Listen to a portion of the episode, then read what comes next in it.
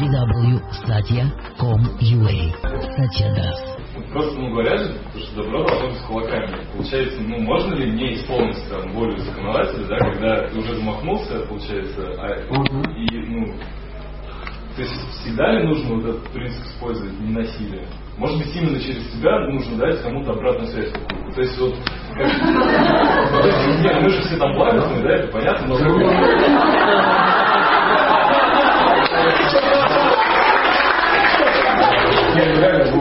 Может ли быть такая ситуация, когда нужно? Однозначно. Просто нужно понять, что мы все немножко разные, у нас у всех есть своя природа. И, допустим, когда если мы говорим принцип ненасилия, мы э, хотели бы, чтобы этот принцип ненасилия был нам по отношению к нам, не по отношению к кому-то. Да? Ну, допустим, хотели бы, чтобы все менты Москвы принцип ненасилия практиковали. Потому что не болит. Если бы ты был бандит, ты бы сказал, друзья, принцип ненасилия, а химцев, Минков, это пошло. Я говорю, полиция, подразумеваю Ахимца. Я говорю, Ахимца подразумеваю полиция. То есть все должны ходить, ну, в должных кителя и, ну, я не знаю, голубых ботиночках. Да, и пахнут розами.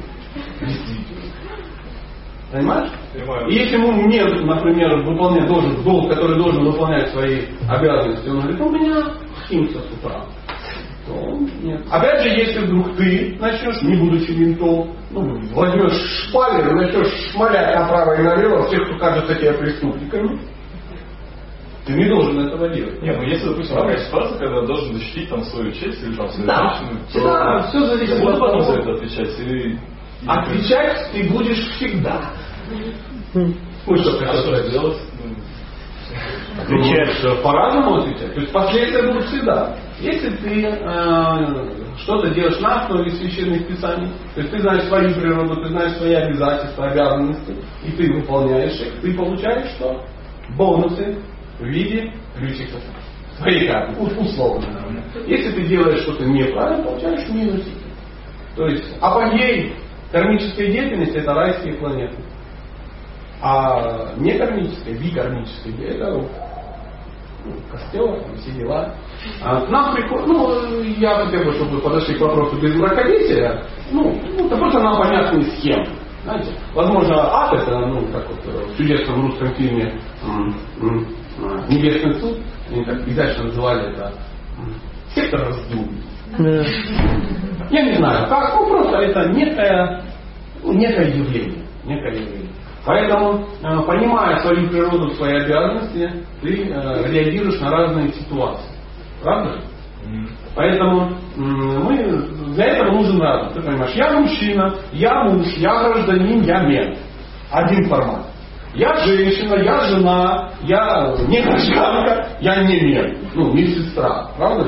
И это уже на одно и то же действие по-разному надо реагировать. Ну, допустим, ты идешь по улице и видишь, как три гопника пинают монашку. Опять же, ну, условно, давайте сейчас. Ну, давай утрирую до максимума. Ну и действие. С такой рожей можно подойти и сказать, ты что, урод? Большой вопрос, как давно оказался там собой. Не важно. Вот. Почему? Потому что... Тебе не надо. Да. Сколько она накосячила? Сколько она накосячила? Хорошо. Переодетый разбой. Отлично. Это монашка твоя мама. Ты не так? Ты скажешь, что ты? Ну, мама, накосячила. Хорошо. Хорошо. Ты идешь и видишь ситуацию. Три гопника пинают твоего сына-скрипача. Сколько он накосячил? Сыночка, терпи, я папа даст, ну когда это там, вы закончите, подходите к обеду. Я как бы объясню ну, смысл происходящего. Согласитесь, таких историй можно придумать целую кучу. Думать, да, нет. Какие? Нет, ну не тридцатых я не встречал. Хотя так же я проворачивал. Ну, смотрите, мне только тридцатка, а я встречал. Поймите, большому кораблю большая торпеда. Потому что сейчас тебе ситуация с гопниками и все, и закончилась жизнь. Ну, возможно. Да, а другое дело там, ну, кто-то. То есть с нами происходят некие ситуации. То есть вот с тобой просто есть же события в жизни? Какие?